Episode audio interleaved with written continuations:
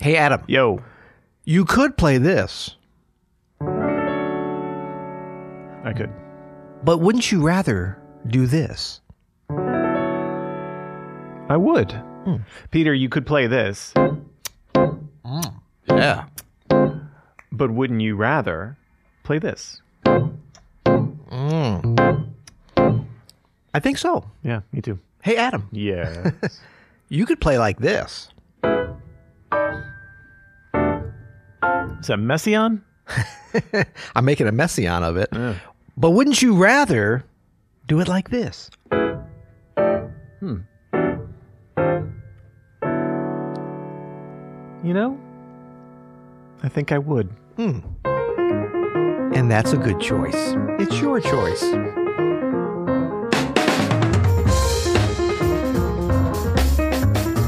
It's corny. It's a corny video. I'm Adam Maness, And I'm Peter Martin. and you're listening to the You'll Hear podcast. Music advice coming at you. It's your decision to listen to this podcast, and, And, it's, a, good decision. it is a very Peter's good making fun of me. If you don't know, Peter's No. making fun of uh, I'm- one of my videos that just came out. Thank you, Peter, for for grounding me to the earth. Well, congrats on the million millions. Now we can say we're getting into the millions of views of that. That would be the heart melter uh, video that you have lovingly presented to the world. Check it out on YouTube Shorts, Instagram Shorts, Talk. Check it out over on the Talk. How do you get there? TikTok.com. What's happening with that? TikTok. yeah, you go to www.tiktok.com. It's a great video. Really based around triads, Yeah. plagal cadences, beautiful sounding piano, uh, beautiful sounding voice. Congrats, man. Thank you. You know, and that video is based on all of some some like uh, good ideas to play with chords. Yeah. And today's episode of the You'll Hear podcast is Yes. all about maybe some things not to do when Yes. you're playing chords, and maybe some ways that you can can up your chord game. That's right. And I think it's important for us to remember sometimes folks chafe a little bit or bristle at things. They do like- bristle. they bristle, uh, especially if they're in Brus- Bru- Bruxelles, uh, Belgium. Big shout out to Belgium. Thanks for the beer and the chocolates. We love. Sometimes I, I got I got to tell the story about the twenty six dollar Belgian beer you tricked me into having. I know the not- story. I that was there. funny. Yeah. Um. But no, so we're calling this three biggest chord mistakes, and I know a lot of people are like, why is that so negative? I want to know what I should be doing instead of what I shouldn't be doing. You know, because a lot of folks are like, I already know how to play bad. Tell me how to play good.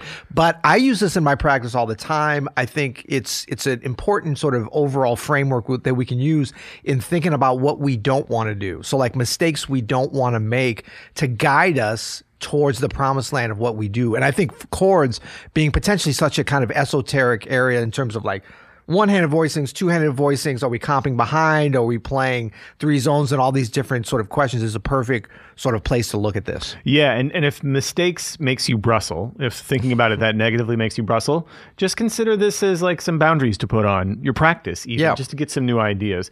But I do think that these three things are common ways that These especially three things, short and simple. these are Stevie common Wonder. ways that beginners and intermediate players can kind of get stuck in their chords. And Yeah. there are other options for, I think, the sounds you're getting at. And let's get right into number one, Peter. So, the Yes. first big mistake that you might make with your chord. That's very pretty. This- Yeah. This sounds like a sounds like a Studio Ghibli movie. It sounds like The Legend of Zelda. Should we check this out? Can we see this? Can we see a visual? Look at that. There it is. Key of, now, okay, key of C. We've got some flack about key of C. Right. We don't have any other options. So it's Well, we do. You be- could put it in the key of D. But that we would could, be, but we're just adding We're accidentals to the key signature. This is an atonal situation. So, but basically, we've got look at the keyboard at the bottom. If, if you don't like the top, so I've got a D major seven root position. So you might say, oh, the first big mistake is that it's root position, but root position is not always bad. No. or at least not not only root position, but building off of the root. as we'll talk about later. Is that two different things? That is two different things. yes, I Root think so. position. Okay, but the idea is here that we're going to take this, which is fine. Like there's a world where that left-handed voicing works nicely, Yes. even with the root on the bottom in this uh, kind of alto tenor tenorish range. Yeah. But what we don't want to do is boom, boom,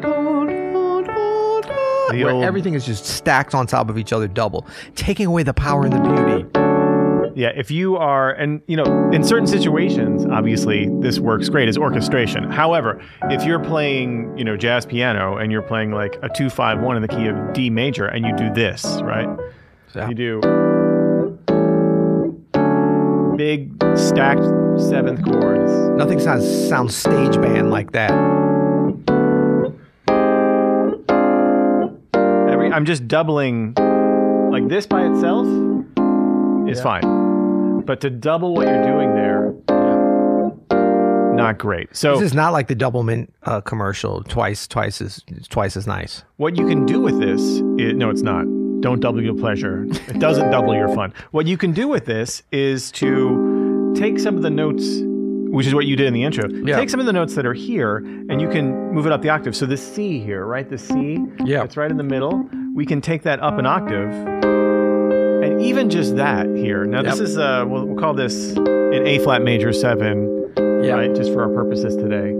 But just that up an octave Right. right? That C, we got a whole new thing, right? We got a whole whole different kind of chord. And then don't forget that like if you're playing an A flat major seven chord in the key of A flat here, Yeah. you have all of the other extensions. Right. Maybe this, right? And that's look. You start to think, oh, you must be doubling something. You're not. Nothing's These are still additive. No, nothing's. And think about how strong. So that was the last voicing you played there, right? Yeah. So it's like a like a A flat major seven six nine. That's right. Yeah. Um, now we're gonna. I'm just gonna add one doubling note. That's the original third. Like Yeah. some people might be like, oh, that sounds pretty good, but so much weaker. And I mean weaker. That's it's it's all subjective, but I think that this has such a more interesting. You wouldn't think it would make that much difference, but this has such more ethereal kind of It modern does. sound. I don't know what would you call that. Well, in general, yeah, I, it, it is a little slicker, a little more angular, a little more modern. And it doesn't mean, again, that you can never double notes or that you should never double the third specifically, but doubling the thirds and the sevenths, can, especially if you have other notes in there, it can be very thick. What it does Right. is like it thickens out the the um, the overtone series enough that it actually starts to cancel and thin out the the sound Yep. of the chord. Uh, now there are exceptions like you know the Barry Harris chords, but notice that these are very low and there's only thirds and sevenths Yes. doubled here, right? That's it. There's that no com- other thing. If you put a bunch of other stuff in here, Yeah. it gets very murky to the point where it just doesn't mean anything. right, right, you know? right. So the the doubling of the thirds and sevenths should be done in very I think particular circumstances. Yeah, and then other things that we don't have as one of our official core mistakes that people will think about, and you know, sometimes we talk about these are like A flat major. Okay, if you're going to leave something out, like what do we leave out? The fifth is probably something safe to kind of leave out, and so you might be like, you know. You might be like, well, why do you have the fifth so prominent instead of doubling the third? Then why does that work? We're looking at these kind of like inner shapes. That C minor triad, all That's those fourths up there, That's right. the nice open fifth. So it's never just like one thing that makes or breaks it. These are guidelines. That's right. But I think that once you start to hear the difference between them and the, the pros and cons sometimes for different situations, it can really open up things. And then when you're not doubling the thirds and you're not and especially when you're not just, you know, ham fisting Yeah. double whatever, when you do start doubling notes, it becomes a choice, an artistic choice to bring them out. And, it's in- not a good choice. It is a great choice, but because you, can do things like um, like this, right? So this has doubled notes, Yep. right? But look what's doubled.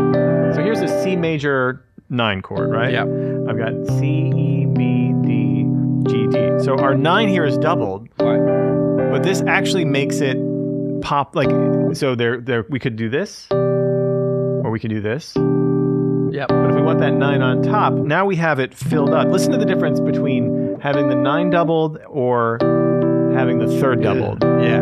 This is corny somehow. Yeah. I don't know why, but this is cornier.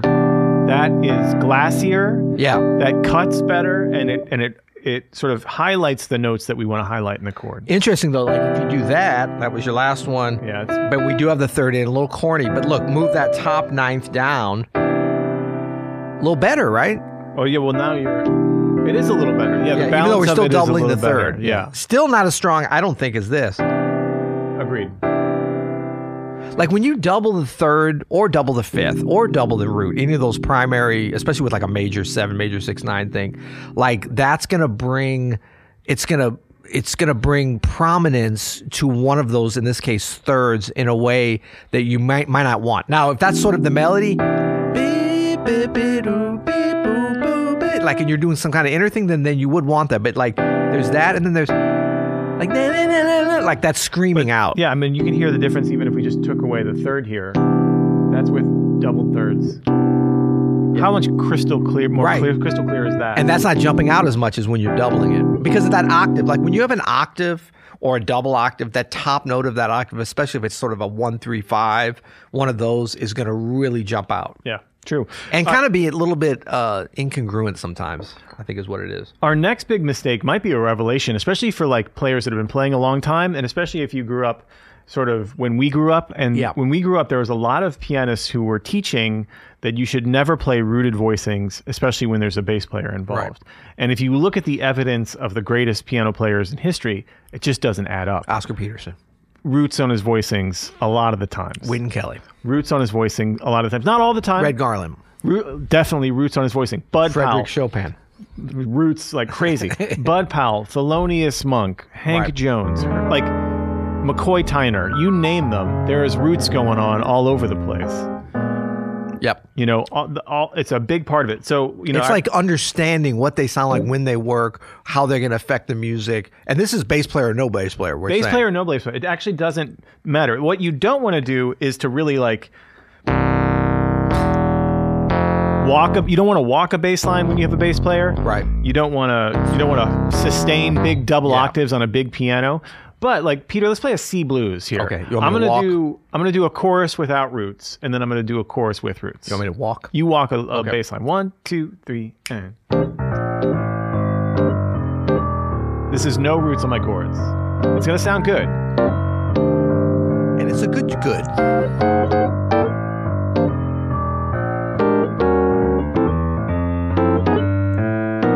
All right, I'm gonna add roots and let me know if this bothers you.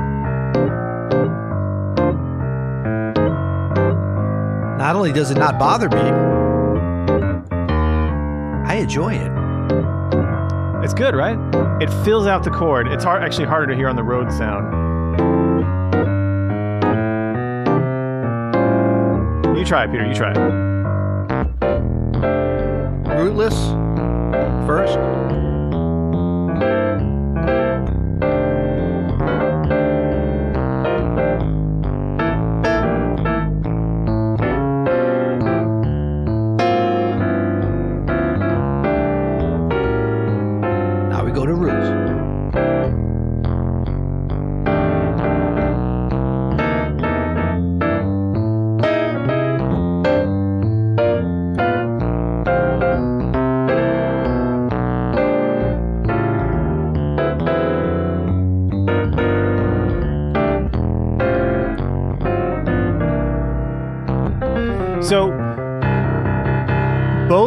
Sound great. Like Yeah. you, you need to have both. Is the point? Uh, Yeah. there's there's been this sort of myth that you can never have roots on your chord when there's a bass player. That you should only be playing rootless voicings when there's a bass player. Right. And it's just not true. And in fact, it just sounds so good to a lot of times, especially in this baritone region, to add roots to your voicing. It just there's this sound and then there's this sound. Yeah. And if you're on an acoustic piano, especially, you are not going to be able to overpower a bass player unless you're really banging hard with double octaves way down low. That baritone region played with dynamics, Yeah. even down here, you know, you're going to be fine, man. You're going to be fine. Yeah. And I mean, really, what about a combination? That's kind of where the magic. Well, that's what actually happens. That I mean, I, we're not advocating for never playing rootless voicings at all. That don't don't make that mistake because they are extremely handy. But that's not the only story, right? That's not the only thing that we can do. We can Yeah. we can definitely tell a story with some lower voicings with roots on them. It fills out the chord. It just makes your chords a little bit punchier. I highly recommend listening to players like Hank Jones, like Bud Powell, and what they and Thelonious Monk and what they do with roots, uh, and many many others. McCoy Tyner, Yeah. And when you're going root, root, root, especially with solo piano where you can kind of uh, control this a little bit more, once you go rootless, that can be a really special moment, right? Totally. Like that can be a kind of dramatic thing. And that's why it's like, you know, or even comping when there's a bass player. I think there's a lot of sort of register or, or melodic, you know, content derived stuff that w- reasons why you would leave the root for a second then come back as part of your dramatic kind of chordal story. Yeah, and don't be worried if if you're overlapping with the bass player, even No. because they have a different, whole different timbre than we do, right? So they are a lot bigger, of a of a sub bass sound than we have. Unless you're on if the only caveat here is if you are on uh, a keyboard with a bad piano sound and a big amp and you've got the bass cranked on the amp, you can be annoyingly covering up right. the It can bass. start to kind of Yeah. heave on top. So just be be conscious of what you're doing. Make sure to always play with dynamics. If you're on acoustic piano, you're you're almost certainly good to go as long as you're Number listening. one, listen. That's right. All right. Our third biggest mistake for chords. Okay, so this is what I demonstrated in the beginning. This is not using voice leading. So Yes. the the most obvious manifestation of that is we're jumping around all over the place, not for kind of dramatic flair types of reasons, which there may be a time to do that, but we're doing it because we only know certain voicings in in certain um you know the permutations we're limited. so in other words, if I go F sharp minor here and then I'm like B7 and maybe I only know this voice, which actually would work pretty good. But for some reason, maybe I jump up here to the B7 sharp 9 flat 13 because that's where I think it'll sound good. And that is a good voicing. But not after that. Unless I just want it to be a little bit of a random jumbled thing. So it's like using voice leading where it takes us to some uncomfortable places, maybe with our hands, but some comfortable places in terms of tension, resolution, drama within the voicing. And you could even you could take it one step further and say it's a mistake not to use melodies with your Yes. voicings, with your comping. Right. So and not just on top. I mean, top is the most obvious in, the, but in your entry anywhere point. really Yeah. you can you can use melodies i mean uh, you know when you're doing it right every voice that you're Yeah, playing should exactly. be its own melody Exactly. that's a, a tall order for most people but even if you just start i mean think about the way like someone like emmett cohen comps Yep. there's melodies happening all the time when he's comping when he's playing chords so you could like i think where most people sit peter is if we do another c blues if you want to walk a bass line for Yep. me three eh. so this is where most people sit right they have a, a voicing with the root on top. Nothing wrong with this. This is a set. This is a great sound, right? It's your sound. It's a great sound. Oh, he's making fun of me again. But like making melodies.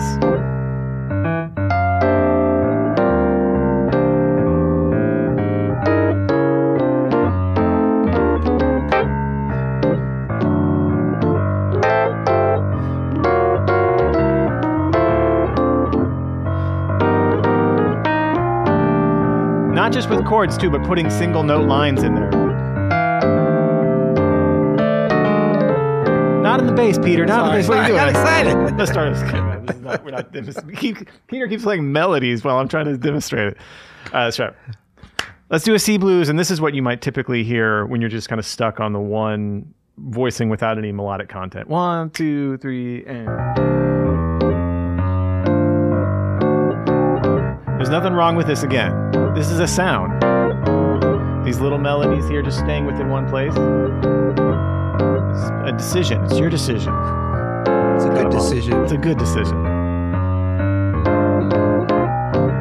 But you could also do things like add melodic content.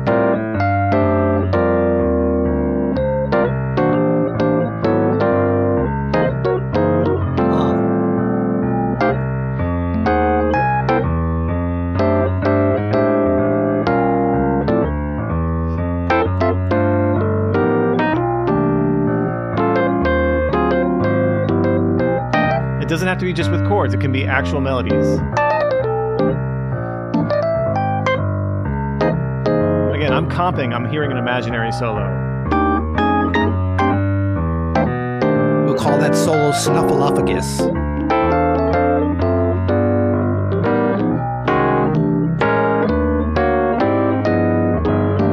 So all of those things, just letting your, uh, at least at first, letting even just that top voice sort of dictate a melody to you, can be just a really fun practice to add to your to, to your practice schedule for comping. Yeah, absolutely.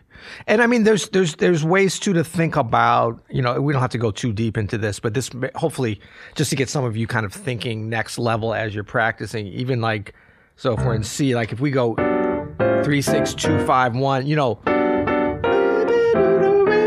Just that. all those kind of Yeah. melodic things on top. But you can also think about, um, Those like, little melodies. yeah, but remember you mentioned at the beginning of like ideally all vo- all all voices being melodies. So if we say have six note voicing like this, it is a tall order to think about each one independently, like resolving and becoming its own thing. But a little trick on this is like just take three and three, for instance. You could do two and two as well, but we'll go three and three. So there's E minor seven, uh, what is it? E minor eleven kind of thing. Um, and then I'm just thinking about these as triads. That's a G, D triad. So like, what triad could I go to for A? And what you know for A seven? Right. It gives you. It, it naturally gives you voice leading when you think about it. breaking it Yeah, because not you don't want every note note to, to move. So if we go E minor to C minor in the left hand, D major in the right hand, to B flat minor, and then maybe do uh, you know C major and D minor, and then yeah, exactly. So that's like that kind of a thing. love that root on there too, buddy. Well, then we're not making two mistakes at the same time. That's right. So you know, Happy I- Halloween, by the happy way. Halloween. Okay. so again, um, if the mis- if the word mistake is brustling you, just consider these uh, a little bit of of guardrails for your practice time, so that you're trying new things, and just know there are other ways to do it besides just doubling every note in a chord. There are other ways to do it besides only using rootless voicings, and there are other ways to do it besides just being as close as possible with no melodic content. You can practice, you know, that sounds great. you can practice all of these other ways to come. I think we should leave it here. I think the ghosts have been they've Happy invaded. Halloween, y'all. Yeah. A week a week late. Oh, spooky! Spooky. Till next time. You'll hear it.